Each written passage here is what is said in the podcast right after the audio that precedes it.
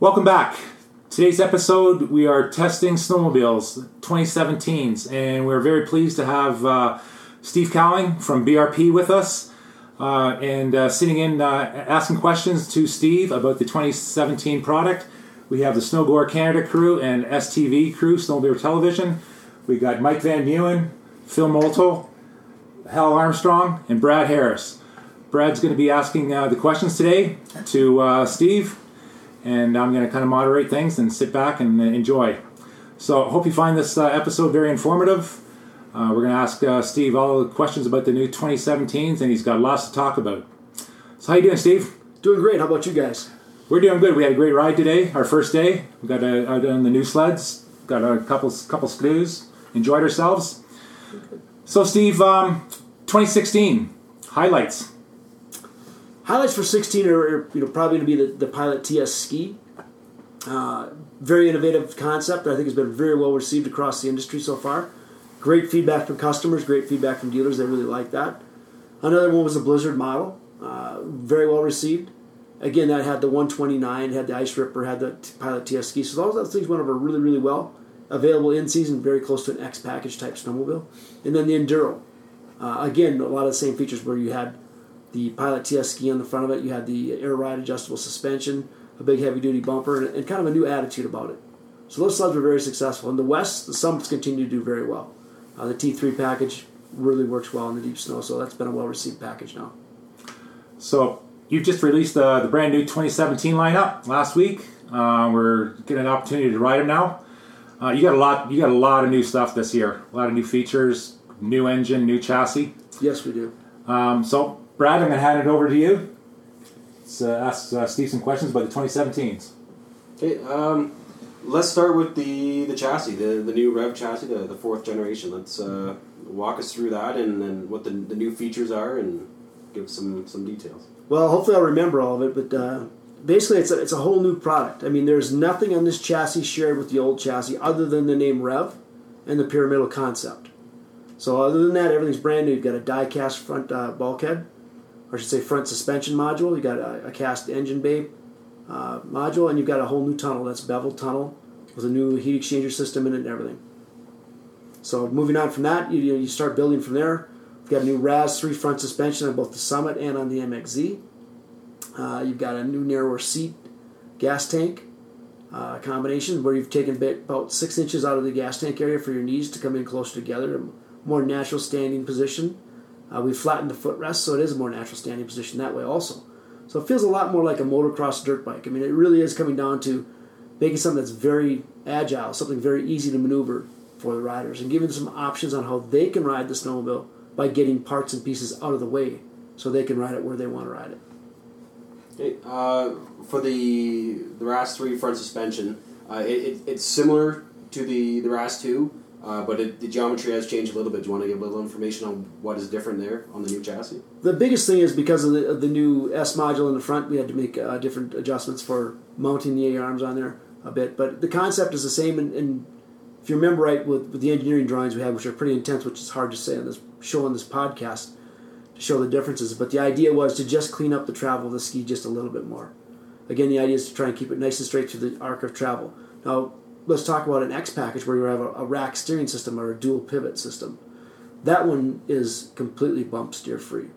There is nothing bump steer free about that. But that thing is also going to weigh a little bit more and cost a little bit more. So the, the spring buyers are getting a little extra value by jumping on something like the the X model packages where they're going to get that rack steering system plus that forward adjustable steering riser. Okay. Um, so the our motion returns but that's unchanged in the new chassis, correct? Correct. Yep. Okay. Uh, what about the footwell area? That's that's kind of a whole new concept for for trail base sleds. Yes. The open toe hold. Yes. Yeah, the open toe hold is altogether new for for the trail riders. Something the mountain riders have had for a while, but we've even opened up more for the mountain riders. I mean, they're gaining another two and a half inches of, of room on the running boards because of that open design. For the trail guys, it's a new way of riding. What we put in there is a, a standard, what I call a toe hold on the top part of it, but out to the sides is wide open. So when you come into a turn and you want to lean aggressively into the turn, you can let your foot pivot outward, which is a natural position for your foot want to go outward like that, and then you can hook and lift up with that toe hold if you want. But we've also made it so a rider can adjust it to the way they want it. If they don't like that, we have an optional side piece, lateral support that the guy can put in there really easily. Or they can also take and add shims to that toe hold to bring it down tighter in their boot for a, a more tighter, more secure fit, if that's what they want. So it's about giving the rider choices, Brad, is what it really comes down to. What do you want it to be, and not let us dictate it, but let you choose what you want. Okay, and that ties right in with the new side panels as well. There's new, basically different knee positions that, that you can use on that. You want to give us some detail on those? Yeah, it's called the Ergo Step side panels. Uh, there's two different sets, one for the summits and one for the, the flatland versions, okay? On the summits, the idea was obviously the same thing as, as uh, the MXZs to get around the sled easier, to remove material so it's not in the way of the knees and the legs in maneuvering around the snowmobile. The summit has what I'll call a, uh, a support panel for your shin and your knees. You're going downhill, a deep, a steep descent, so you could lean right into that side panel going down, and you'd be very comfortable at that position um, for a really steep downhill. The MXZ, obviously, you're not concerned about that. What you're concerned about on MXZ or a Renegade is moving forward for cornering. So as much as you used to you're used to moving out with your knees to get around the snowmobile while you're cornering, now you can move forward, and it's a much more natural and easy position to get into to put you in a more aggressive position for cornering.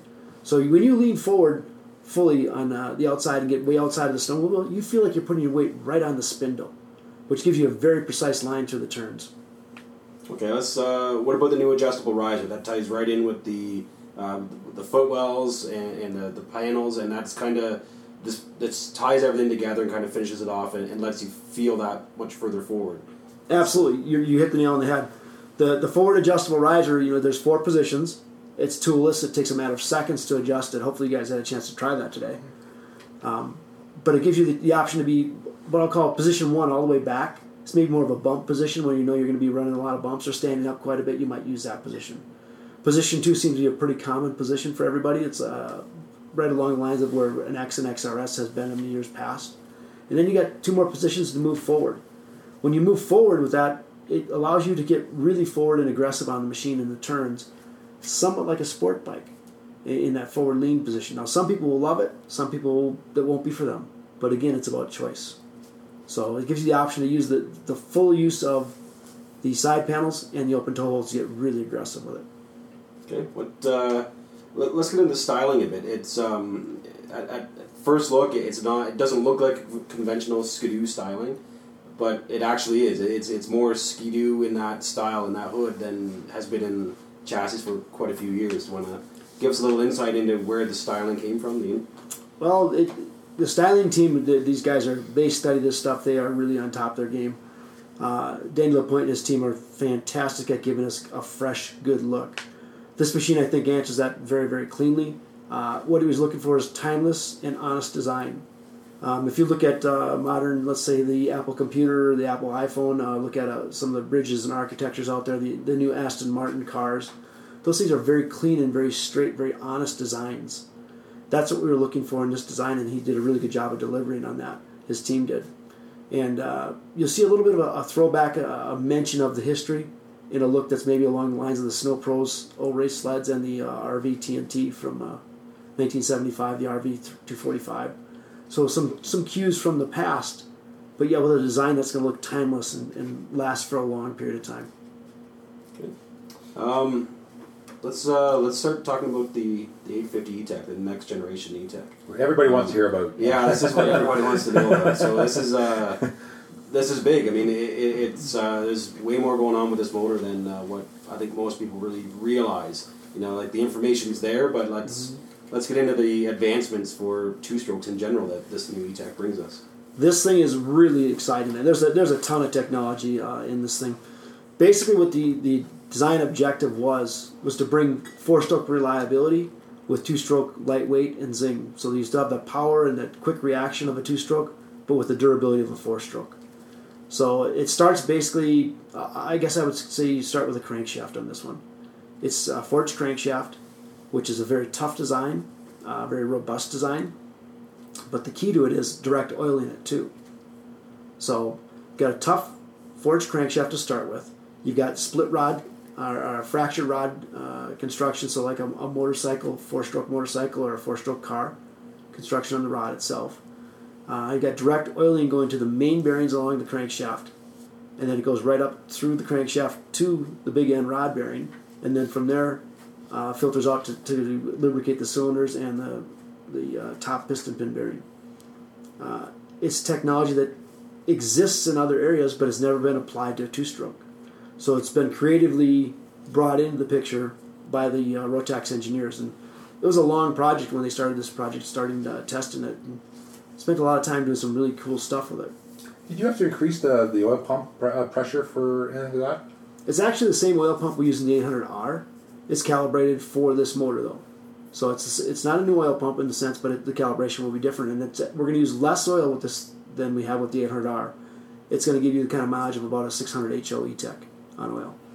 So then the nice thing about that is we talk we'll talk a little bit more about the oiling system is the oil enters through the main bearings of the crankshaft up to the big big end rod bearing and then gets pumped out. You know if there's anything left going through the system, it goes back to the other side of the main bearings, where that then comes back through the engine again in the opposite direction, because it's going to use the vacuum from the uh, from the crankshaft to draw the oil through. So it's getting pushed on one side and, and drawn through with vi- with uh, vacuum on the other side to make sure that it's a very positive oil bearing or a very positive oiling system. So oil's in there at all times. But the durability, longevity doesn't just it's not limited to just the bottom end of the crankshaft though. There, there's been changes to the top end to uh, to help us as well. Absolutely. Um, the piston has got a new design where it's got a ring carrier in it. It's a steel ring carrier surrounding the ring. The enemy of a two-stroke is the ring loosening up within the ring lands of the piston. Creates blow-by and eventually causes problems with the piston. Now with this with diesel technology, where we've got a ring carrier, you know, locating that ring in the piston itself, definitely more robust design. Definitely designed to help the ring and the piston last longer. In addition, uh, because that is a steel uh, insert there, the cylinders themselves are coated with a steel process called plasma coating. Okay, so it's a, it's a steel-based process. That process expands at the same, or that material, excuse me, expands at the same rate as the piston ring carrier. So everything in the motor is working in a little better harmony that way. In addition, that coating holds oil in a more porous way. It's a, it's a more porous casting or a more porous material, excuse me, that holds the oil to better lubricate the piston in the ring. Yeah, it uh, just the durability and the, the longevity that the work and that has gone into it and the advancements that you guys have made. I mean, this is uh, at the end of the day, whether you're riding mountains or trails, and you know, regardless of what kind of sled you own, you're putting hours, you're putting miles on it. You want to use it, you want to last. So this is uh, this is huge for guys who you know get out there and actually use their snowmobiles and want to keep it for, for a few years. So Yeah. Yeah, this is this is great news. But what about uh, what about the performance side of things? There's some new booster injectors. There's a few new things out of there to really give you a performance boost over the 800R. Yeah, one of the objectives was to create more fun factor with the machine, so it's a, a very responsive motor for sure. Big goal was you know make it as responsive as possible. So you've got a, a lighter crank train. By a crank train, we mean we're talking about the crankshaft itself, the stators or the magneto assembly, and the P drive clutch. So those as an assembly we worked on to reduce inertia. Um, losing weight in key areas, you know, making sure we're robust in other areas to make sure that the design's going to last durability wise. So we've, we've lessened inertia in this motor by 15%. That's the first significant thing we've done. The next thing we've done is we've also got a new E-Rave system on this. So the, the raves are now electronically controlled. The servo motor controls them rather than vacuum pressure. It operates three times faster than the old Rave system, so that's a big boost for that. On the intake side of things, we've added those booster injectors you mentioned. Uh, the booster injectors kick in when the guy snaps the throttle or you know wants instant throttle response, and at the very top end of the RPM range where you need a little extra fuel. So it allows us to calibrate the direct injection system very tightly, and then after the booster injector to give you that little extra boost when you need it. Uh, we also moved the throttle bodies 30% closer to the motor than they have been. So all of those things added up, along with a little bit freer flowing exhaust, make a very high performance motor. But the thing people are going to notice most is when you ask for throttle response in this machine, it is instantaneous. Yeah, that's one thing actually we really noticed today. We, we rode the 800R back to back with the, with the new 850, and it's uh, yeah, it's not a subtle difference. It's extremely noticeable. So Yeah. yeah, yeah, that's uh, it works really well. Um, what about the P drive clutch? Want to get into that? What, what's new with that? The P drive clutch has got a whole other batch of new technologies there. The, obviously, the roller design is the thing that stands out the most. Uh, it's unique in that it's the first primary clutch that uses rollers rather than sliders and the towers to transfer torque. The nice, nice thing about the rollers is they're actually self-centering, in the sense that centrifugal force forces them up against their running the running surfaces, which makes sure it's always self-aligned. So you don't get a lot of clutch chatter in it uh, as it wears, and wear will take a long time to happen on this because it's very frictionless in design. You'll always be in a line because it's using the centrifugal force to center itself. Uh, one another big secret of it is the shaft on shaft design. By aligning the, the, the bearing on the sliding sheave and what you would normally call the governor cup on the other end with a steel shaft between them, you assure a perfect alignment all the time. So it's it's a very solid design, very robust design, designed to make sure that one, it's maintenance free for the consumer, and two, that it's very consistent in delivering uh, RPM. Okay. Uh, one thing that will kind of tie in the, the motor and the chassis, we've, we've kind of skipped over, but it is actually a huge development for, for sleds in general, is the motor itself is narrower, the whole power pack is narrower, and it's pretty much centered in the chassis. It's very close to being centered in the chassis. It's been moved over significantly versus being offset previously. What's uh, what are the gains that you know consumers get out of that, and, and what are the differences? Yeah, we're we're gonna for sure. We could go and talk for a couple hours. We just poor people who don't want to listen to podcasts that long, but we'll give them all the information we can here. So I apologize if we forget some stuff, but the engine has been shifted over two and a quarter inches towards the center of the vehicle, uh, and it is narrower by 1.6 inches. The idea behind all of that is, is if we move the mass to the center and squish that mass as close together as we possibly can, make it as small a mass, uh, both in weight and in location, away from the edges of the vehicle, it's easier for you to influence the vehicle. Um, so your foot on the running board at the outer edge, when you put weight out there, and if the if the mass is centralized more, you have a better effect on it. You can influence the way the machine moves easier. So the real benefit is, as a rider, you gain greater influence. Yeah, and it's uh, to, to me the, first benefit would be uh, for deep snow and mountain guys. That I, I could see them having the, the most significant uh, benefit from it, but just being out on the trail, it, you know, day to day, corner to corner, that's there's a benefit there for everybody. Whether you're just cruising, whether you're you know rocking through the trails and through the bumps, so it's uh, yeah, it's a nice new feature. That's Yeah, absolutely. The mountain guy gets the gets the easier roll up. The the trail guy gets the chance to make sure that he can cut a precise line by putting his weight right out there and, and influence the sled the way he wants it to, rather than the sled influencing him. Guys, getting any questions? You're being pretty quiet over there. We're waiting for Brad to finish.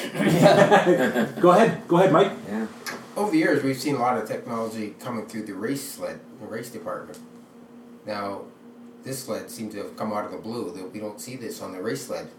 How did that all come about? There's definitely some race part race department influence on this sled without a doubt. Uh, specifically in measuring uh, throttle dynamic response, the dynamic response we've created with this motor, the ways we've measured it, and some of the ideas applied have definitely been influenced by the racing department without a doubt. Um, some of the chassis chassis stuff without a doubt too, like the flatter running boards, uh, the narrow tunnel, all that stuff has been you know vetted with both consumers, the product team, and the race department team. It's it's a group effort. It really when they get together to, I'll say brainstorm on this, it is truly a group effort, and racing is definitely a part of that. The dynamics of the chassis, our, our race engineers are very good at that, and, and we listen heavily to that. Are we going to see the race sled come with a die-cast front bulkhead? you know, a future product I can't really commit uh, or, or comment on. Um, if and when, who knows? Yeah. Okay. Phil?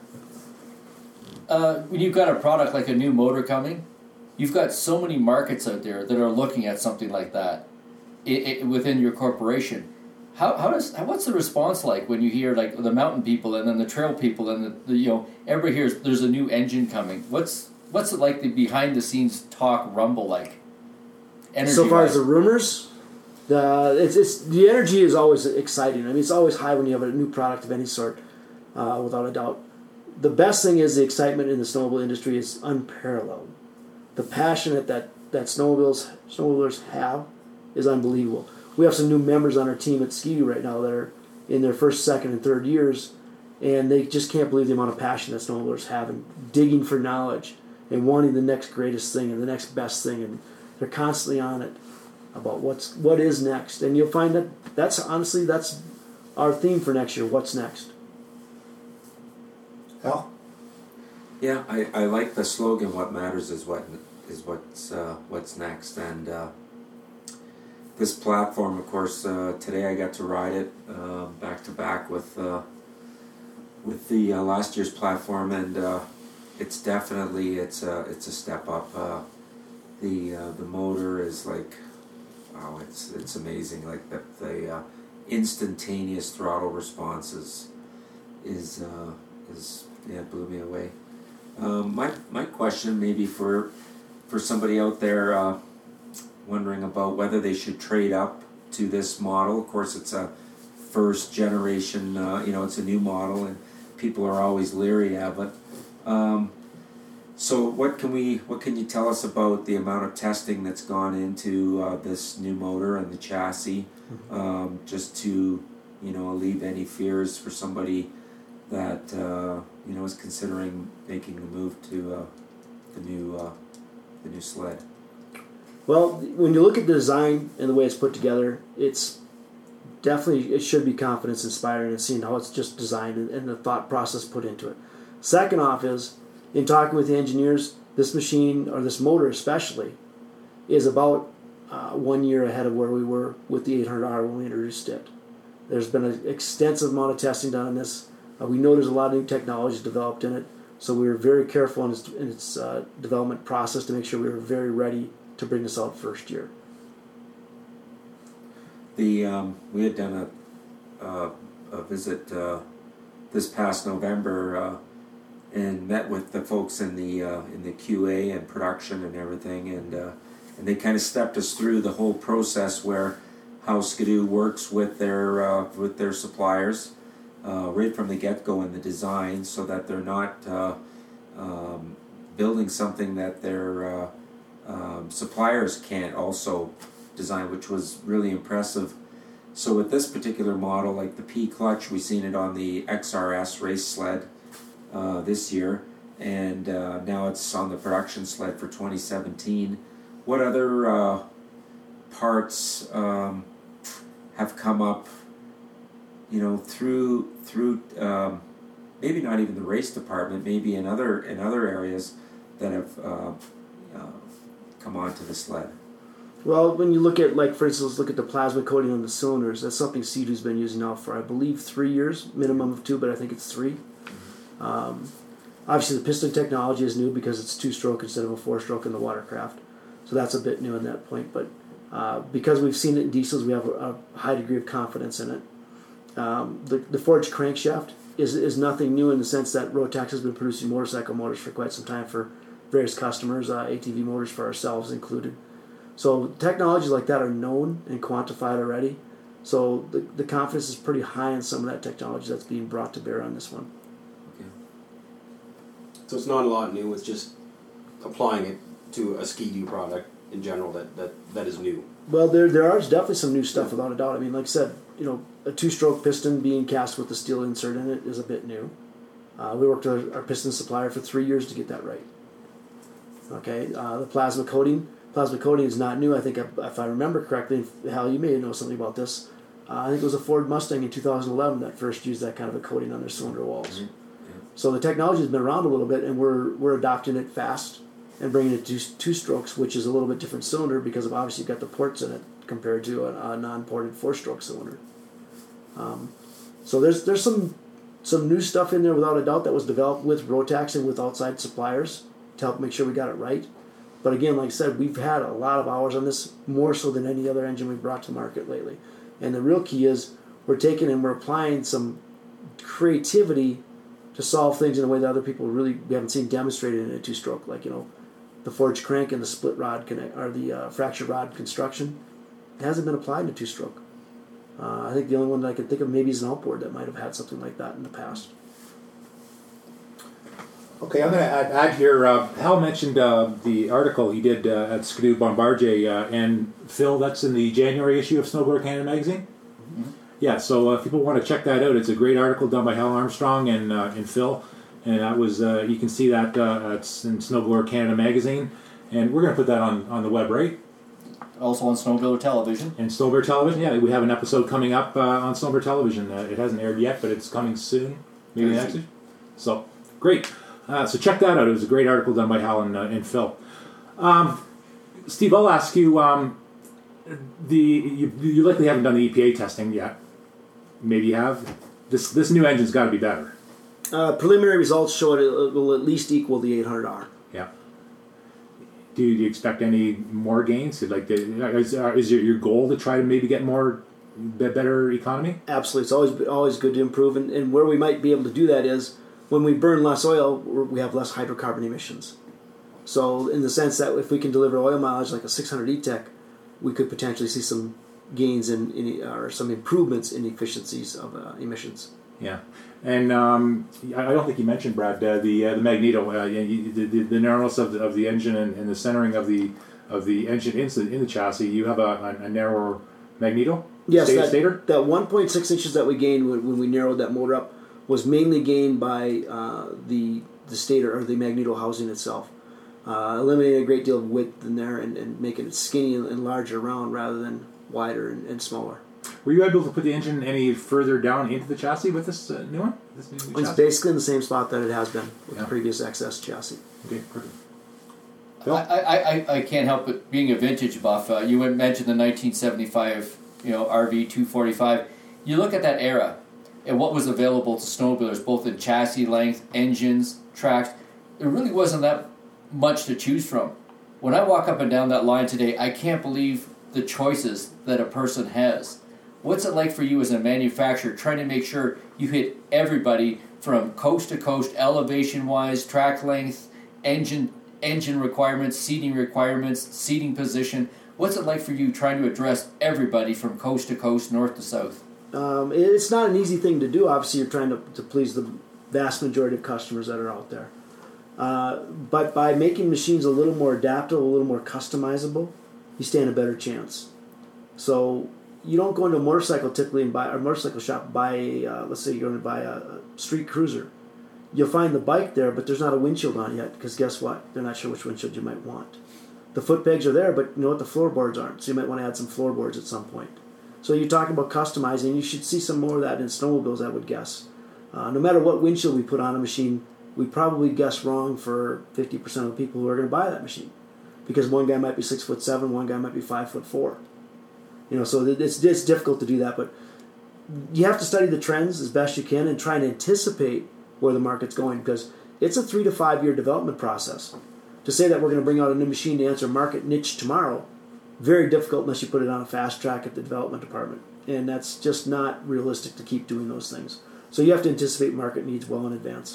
But look at looking at our staff here, like when I'm when I'm on the trail with these guys here, we've got engineers and machinists and you know racers and stuff.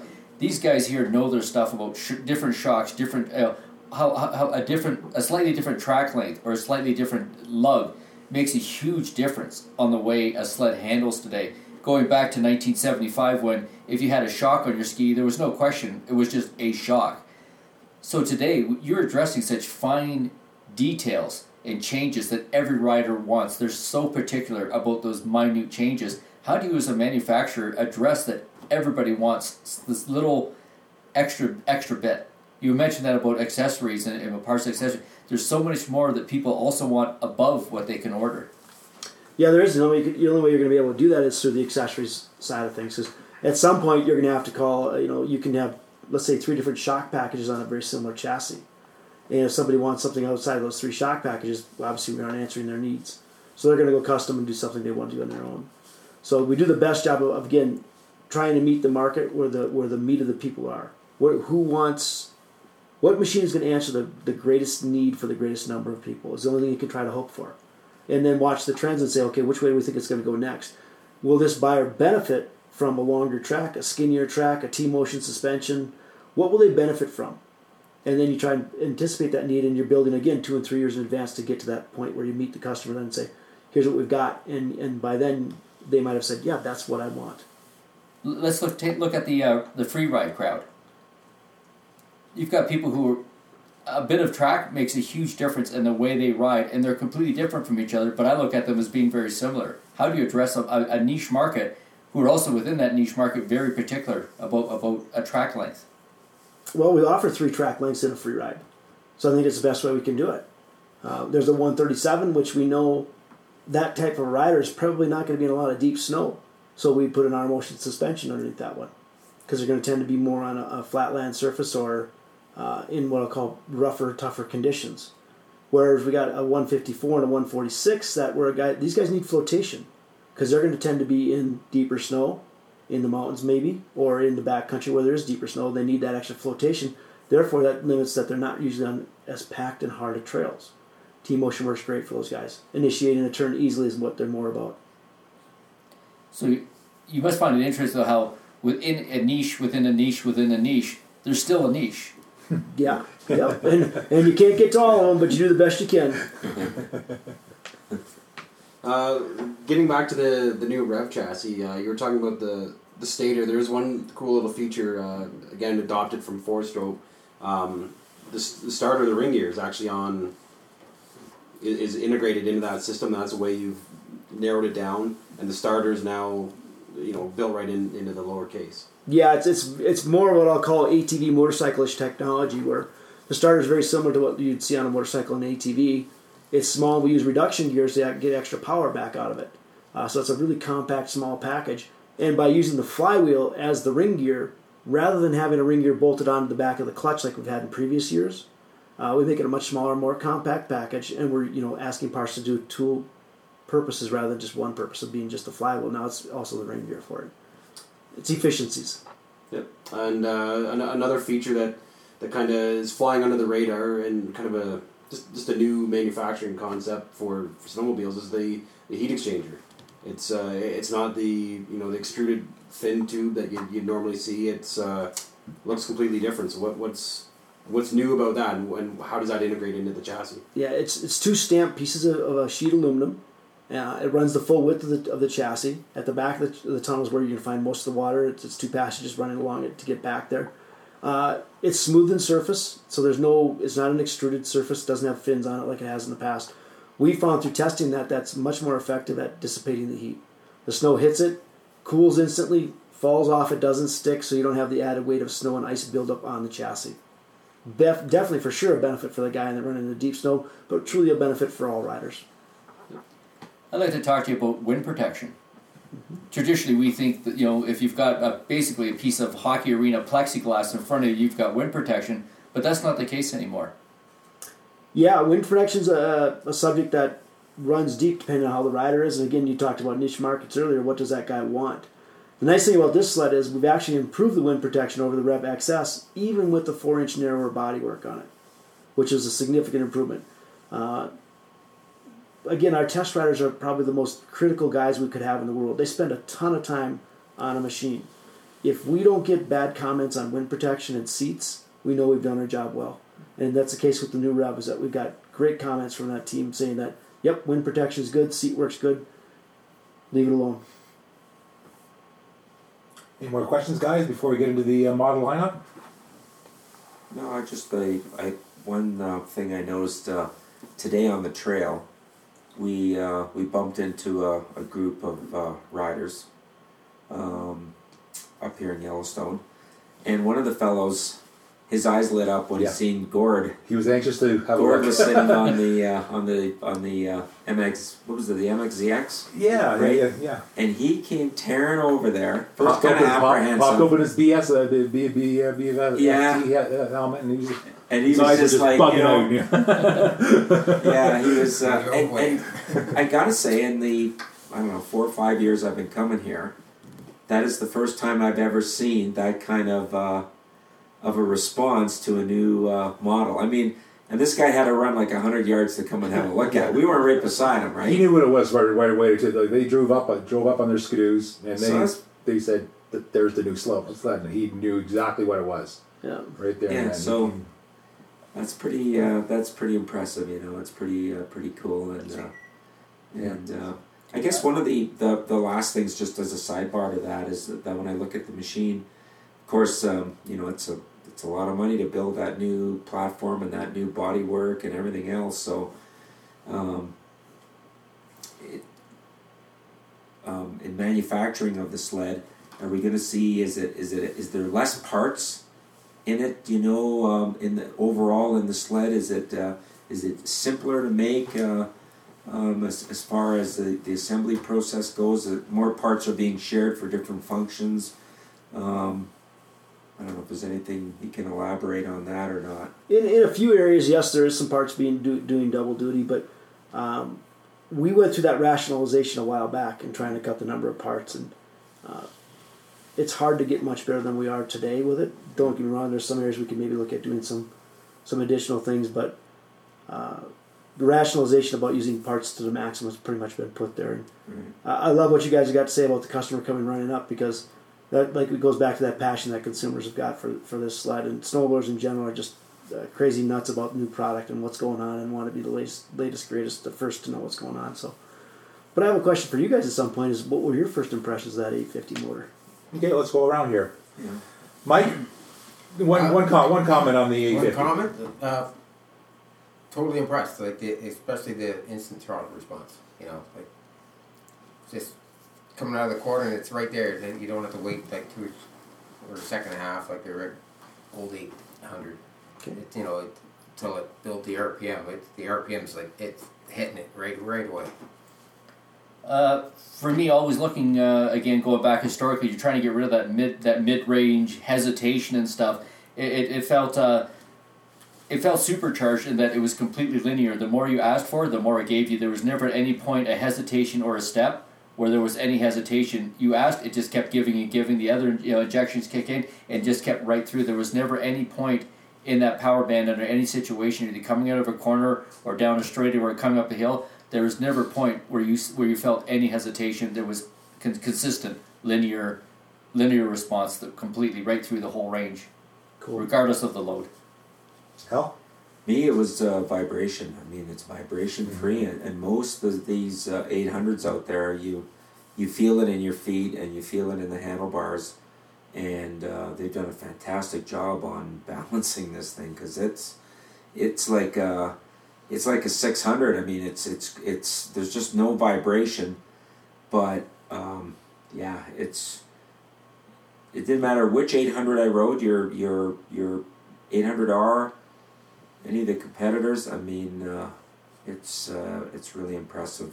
Whoever buys one of these and uh, is going to be impressed. Rod? Uh, it, it, it just feels so much more alive than the 800R. And the 800R is a good motor.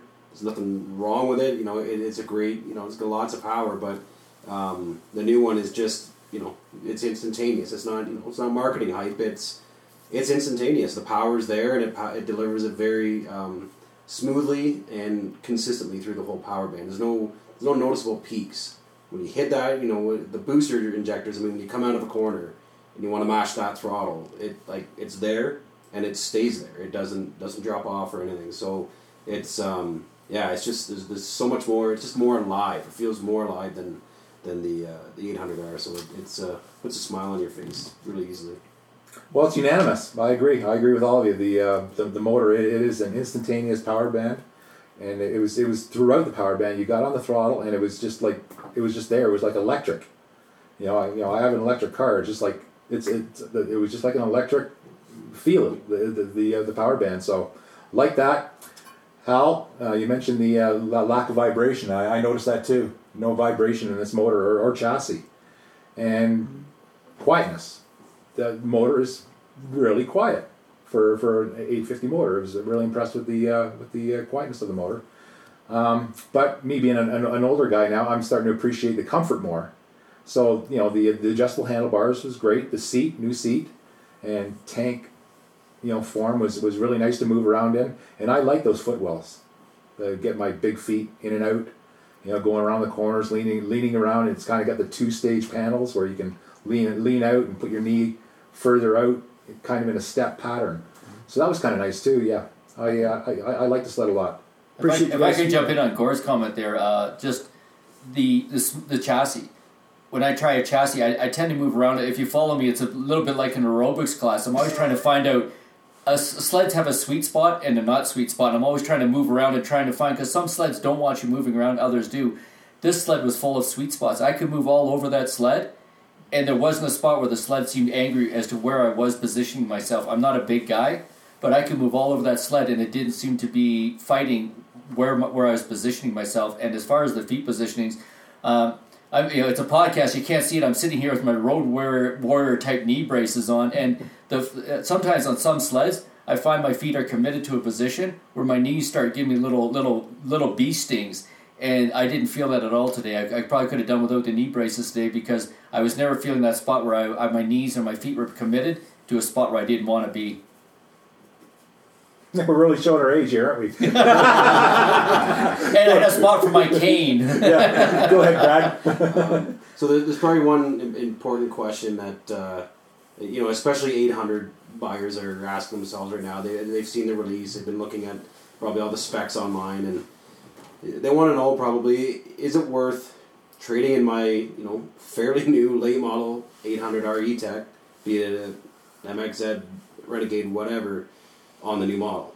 And if I had to answer that, I would say absolutely. And it's not just for the chassis. Uh, for me, it's, it's more for the motor. And again, not just the performance, but now an 800 guy can go and get the performance they want, better than the 800 R E-Tech, but they get the longevity. And like I said before, at the end of the day, you want to rack up miles. You want something that you can trade in, feel good trading in, and knowing you're not going to trade in in two years just because you're you're putting on a lot of miles. So, you know, the benefits of the chassis and the benefits of the motor that absolutely trade in. Like this is this is the sled you've kind of been waiting for. You've been holding off, looking for something, whether you're on a competitor's machine or not. Go in, talk to a dealer, and yeah, this is well worth trading in and upgrading from the 800 R E-Tech. Cool. Good. Thanks for the Yeah. feedback. That's great to know. Yeah. Okay, Steve. Let's let's talk about the lineup. Let's uh, let's go through um, the, uh, the the lineup, the the Skidoo lineup, and uh, the fe- features on, on each of the, the models. Well, Gord, you didn't let me bring my notes with, so I'm kind of bare here, but I'll do my best. We got a brochure here with us. If you want to look at your brochure, uh, you'll do fine. Okay, well, uh, let's let's start with the Summit then. Uh, Summit wise, uh, 174. Uh, Summit X still exists. Uh, it's got the 800R motor in it. The Summit X with the 850 and the new Rev 4 Gen uh, Rev Gen 4 chassis uh, is a 165 and a 154, and it's available in a three inch lug or a two and a half inch lug. So then we move down to the in season models. We have a Summit SP.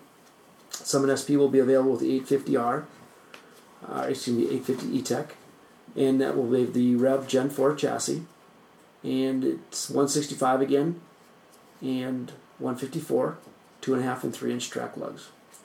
So that's an in-season model. The X Spire, by the way, we didn't talk a lot about what, what what's in it for the X Spire in the uh, Summit, and there's a really a really new cool set of running boards on that one. Call them the profile running boards. It's like a, a grater, a cheese grater in a sense that the snow passes right through them very very easily. It's, it's a setup that people will want to go look at uh, to see the difference between the two, between an SP and an X. Understand some of the differences between those models. Um, the rest of the lineup remains pretty similar what people are aware of. There's a, a Summit SP in season, um, available in different track lengths. Uh, there'll be a, a T3 package, as I'll call it, a, a three inch lug uh, with the 800R. There will also be a 163 800R offered this year, too. And that was a late addition to the model lineup. Uh, we have the Burton model again this year, and we have the Summit Sport. Uh, we are eliminating the 800 power power tech.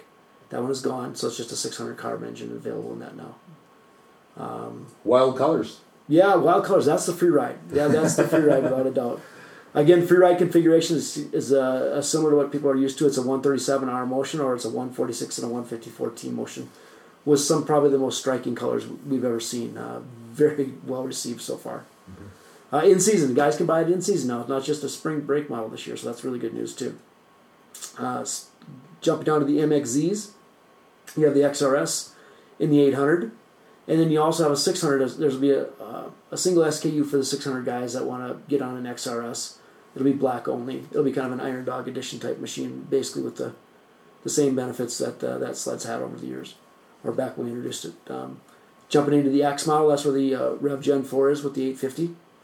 Uh, that one again in the X, you're now going to get the rack steering and the forward adjustable riser, which are the benefits for the spring buyer. And then we have the X available with the 600 and the 1200 still. That'll be on an XS based chassis. Okay. Into the Renegade, or excuse me, we should probably go through the uh, in season models. TNT is available with the uh, Gen 4 and the 850. Uh, that one will have, uh, it's a black and white one. Um, I think that covers most of what that one's got available for it. Then we jump down to the TNTs with the 600 and the 1200 and the 900 Ace again, I believe. Scratch that 900 Ace is in the next model. It's uh, no, it isn't that one. Okay, maybe we should give it that brochure. It's a, out. it's a tough. It's a tough. thing. It- I'm going, I'm going off memory. It's hard, it's hard to get. Know. Yeah. That's all right. Then then we have the uh, the sport model. By the way, the one the TNTs are all 129 inch track this year, so we have changed that configuration. The only 120 track we'll offer will be the TNT Sport, and that is the 600 carb and the 600 Ace in that one. And then the Renegade's a similar formula. Basically, the XRS exists, but that's an 800R only. There's not a 600 offered in the in the Renegades. Then we jump to the Renegade X, where you've got the 850 Gen 4, same benefits of rack steering system and forward adjustable riser. And then the Renegade X with the 600 and the 1200 in it. Then you have the Renegade Adrenaline, in season model. We have a an 850 with the Rev Gen 4 chassis there. And then we have the 1200 and 600 available in that one too. So then we go to the sport models where we have the 600 Ace, I believe. I don't think we. uh, Check to see if we have the sport there, but the carb model still. Configurations change quickly there. Don't The Enduro, the Enduro. Enduro series, yeah, this year gets a heated seat on it. It's, it's uh, the, the change there. The same uh, configurations you're able to get in last year.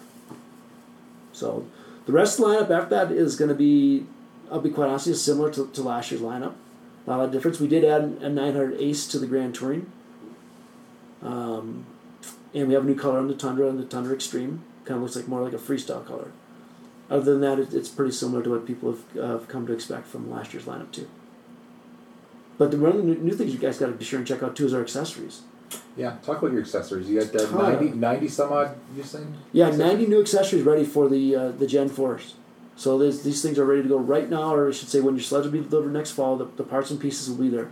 Everything from one plus one seats to uh, the optional forward adjustable riser for a guy that maybe buys a TNT and finds out, hey, I kind of like to have that as an option. That'll be there. Uh, we've restyled the LinQ tunnel bags. Uh, we've got uh, the what I think are probably the best skid plates around because they're injection molded skid plates that fit really perfectly to the sled. Uh, install times cut to about a one fourth what it was. Um, some really cool stuff there. The Pilot TSC upgrade kits. So we've got very integrated accessories, some some innovative stuff that um, hopefully take people and, and enhance their experience every day. Great. You talked about uh, passion a few times in, in, in this in this podcast. People are passionate in different ways. There's the passionate trail rider. There's the passionate person who just wants to go exploring. There's the passionate powder rider. The passionate, you know, I got to get out there and I got to jump something today in the, in the backcountry. What's it like for you as, as an as as a representative when you get to actually meet the people and talk about product? You talk to us, the media, but when you actually get to talk to the rider, You know, those of us that are lucky enough to be in the snowmobile industry are, are fortunate. Uh, it, it's work. Yeah, they work hard. We work hard at it. But when you see the customers and you see the smiles on their faces and the, and, and the excitement to enjoy our sport, you know, it's, it's easy for you guys. It's easy for me. It's easier for everybody because you know you're you're just it's about fun. It's not about something that's a has to have to survive. This is about having fun, and that's the best part of our industry. Meeting those customers, love listening to them. Everybody's got a different take on something out there, and you can sometimes spot trends by listening to them. You know where they're going for what they're looking for in their next product, and they can't quite, articulate it. But if you listen carefully, you can maybe kind of put it on paper yourself. it's a it's a great sport. It's a great pastime. It's a great industry to be involved with, but it's also competitive. You know, again, looking at the uh, mount the mountain segment, very competitive. You've got great products, great new stuff out there, and lots of accessories. So when you're out there and you're actually meeting the people in the mountains, what's what's it like? Because you're seeing your product being used and getting feedback. Also realizing that you know this this this is as much camaraderie is there amongst as, as there is amongst the OEMs. There's also a competitive nature to it. Oh, absolutely. There's there's competitive nature amongst the consumers. I mean, how often do you teach your friends for riding another brand that you might not ride? The, the people listening to this podcast, I'm sure, are doing it all the time.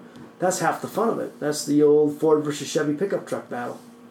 You know, that's you know, it's a good time, and Dodge is getting in on it now too. So we got to keep it, make sure we include them in that. So yeah, the passion's great. I mean, it's competitive without a doubt, and, and that's what, in the end, that's what brings the customer a better sled. It forces everybody to lift their game.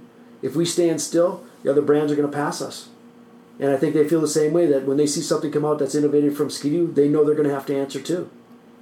So the customer benefits, right?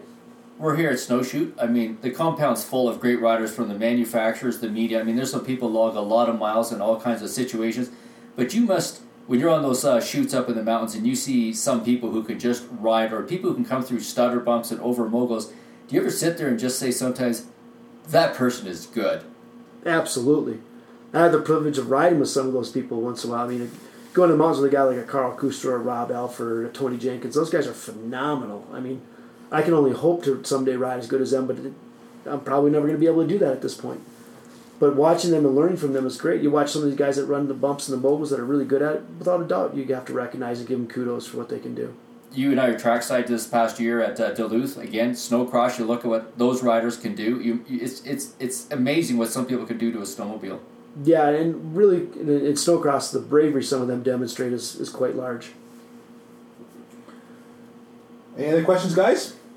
That was a great ending, Phil. What, what's what's Oh, it, Hal, Hal, you got. Uh, I got I got one. What's it like for you when you finally get to ride? I mean, you got to come talk to us about products and stuff. What's it like for you when you actually get to ride a snowmobile? It's, it makes you think about all the work you put in for all that week is definitely worth it. How's that? Is that a good way of putting it? Because I tell you what, it, it's still something that I enjoy. Uh, it's it's a part of the industry. I love being a part of the industry because of that. Yeah, I couldn't think of a better place to be, really. Hal, you got another question? Yeah, just just you know, and, and I know this is a snowmobiling podcast, but for if there was anybody out there who is a non-snowmobiler, what is the message from Bombardier, Skidoo, um, Steve Cowing to entice somebody to to um, you know have a second look at snowmobiling today as it exists? And a lot of people I still meet today, they still have the mentality of the 70s the the oily the you know the blue smoke the noisy contraptions they're breaking down what is it that we can do or what is it that skidoo is is looking at or that that we can attract more people to to this sport Well, you hit the nail on the head, Hal. I mean, you you couldn't have said any better because they're used to the old the old smelly, loud snowmobiles that would break often. Um, I've had the chance to take a couple of my relatives out riding who have no motorsports experience and I'll say minimal motorsports skills and put them on something like an Ace 900, a 1200, a 600 E-Tech, uh, and they come back smiling, going, "I never knew snowmobiling had advanced this far," and they're just they're amazed at saying, you know, "Are you kidding me? This is what it's about now. It's quiet, it's smooth, it's clean. We could ride this thing all day. I'm comfortable. I can get up the next day and my back doesn't hurt." So they're really enlightened once they get the chance to get out there and do that. Uh, so far as what we're doing on, on our side, we work with ISMA, and ISMA has a bunch of programs that you'll see out about. The uh, Take a Friend Snowmobiling is the best way that we've found to take a guy out riding because it really, if you look at how we all got into sport, we were introduced by either probably a relative, our fathers maybe, a friend, an uncle, a, brother-in-law, whoever it might be. Somebody took us riding, and we got hooked. And that's what we need the sport. If we want it to grow, we need more people to take some action like that. Because that's the best way to get a person involved. The social aspect is there, uh, the fun and the thrill factor is there, and, and uh, without somebody holding your hand and taking them, it's, it's a pretty tough sport to get over that hurdle of getting into it. So that's the best way we've seen to make it happen. And so we're going to keep working with the Take a Friend snowmobiling campaigns and maybe try and expand on that in the future. That's great. That's phenomenal. That's uh, that's a great ending. Um, Steve, want to thank you a lot for uh, for doing this with us. Um, got some great information out here. Um, you're a busy guy, I know. you're you're in the middle of the launch. You just finished your launch, and you're here uh, talking with us and uh, and out there uh, providing some great sleds for us to ride uh, in the next uh, couple of days. Uh, we're gonna have some more skidoos out this week, so looking forward to that. Steve, want to thank you a lot for uh, for talking with us. Thank you guys for having me, and I uh, look forward to riding with you. Great, we'll take that.